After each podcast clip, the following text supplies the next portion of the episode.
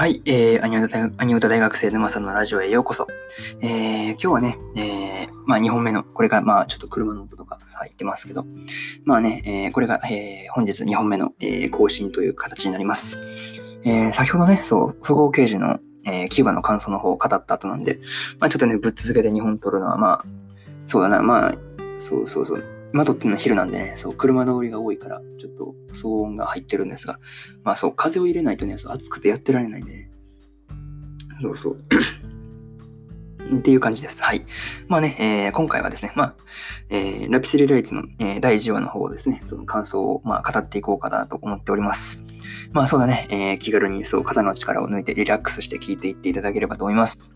えー、それじゃあね、車通りすごいめっちゃ風すのが、そう、すごい車通ってるんですよね。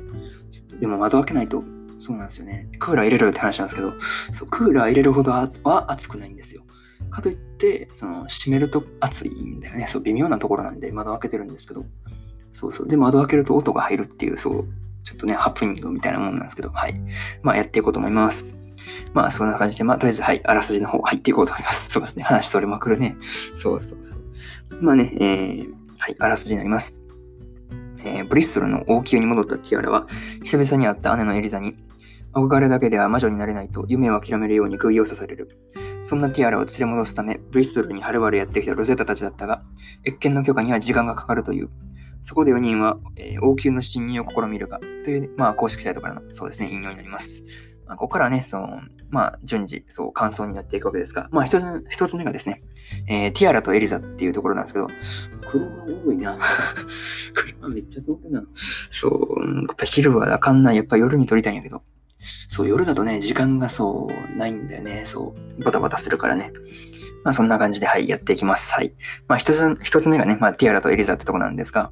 えー、思っていたよりもそのエリザが冷たいようにちょっと個人的には感じてしまったんですが、まあね、その黒い、黒い理事会長の、あの理事長のね、そう、階層で出てきたその、そう、なんて言うんだろう、なんて言うの、シスコンっぽいなんか雰囲気はそうなかったよねっていう感じでしたね。はい。なんかあったのかなっていうことはちょっとはい思ったりはしました。あとね、そう、エリザがその咳込んでたっていうのもちょっと気になるところかなと思ったりしました。まあ、それはそうとね、あの幼少期のそのエリザとティアラがそう可愛かったなっていうのをここのラジオでは一番言いたいですっていうね。そうそうそう。そうそう。結局言いたいのはそこっていうやつですね。はい。まあね、そう、こんな、ここまでがまあ、一つ目の、そう、ティアラとエリザってとこなんですけど、まあね、ここから二つ目のこっそり会いに行こうっていうところで、まあね、ラビの提案で、その、こっそりね、そのティアラに会いに行くことにしたロゼッタたちだったんですが、まあね、そう、にしてもそのみんながね、その学院で習ったその魔法とかを、魔法とか魔道具を使ってね、そう、先へ進んでいくのは結構そう、面白かったなと思ったりしました。まあね、ちょっとリネットとアシュレイをそのエリザが見逃してくれたのはラッキーだったなと、そう思ったりはしましたね。はい。まあ、これが、えー、2つ目の感想のコストリアに行こうっていうところで、えー、ここから3つ目なんですけど、5人いてこその、いてこそのライツっていうところで、そう、なんとかね、その4人ともティアラの的まで、そう、無事たどり着けて、まあ、まあ、そうそうそう。まあ、リネットとね、その、あの、アシュレイはちょっとね、そう、見逃してくれたのは、そう、エリザが見逃してくれたからね。まあ、それは良かったなと、はい、思いました。そうそう。まあね、そう、なんて言うんだろう。久しぶりにそのライツ5人がね、揃ったっていうので、まあこの会話が懐かしく思えて、そう、なんかエモいってやつですね。そう、今風で言ったらエモいって言うのかな。そう、言ってか今ってエモいって使うのわかんないけど。まあそんな感じでした。はい。まあね、そう、フローラ女学院への復学はまあ、復学っていうのはまあ、形は取らずにまあ諦めるという感じで、まあ周辺諸国をそうだね、あの、まあ、そう、なんて言うんだろう、オーケストラで回るとか、そういういろんな意見が出てたんですが、まあ、どうするのかっていうのはちょっとね、そう気になるなと思ったりはしました。まあね、その後のその特集エンドのね、そのあたりの、あの、王宮でのその5人の生活を満喫してる、そのね、その5人のその、なんて言うんだろう、姿っていうのはちょっと和むなと、はい、思ったりしました。はい、ここまでがまあ3つ目のね、あの、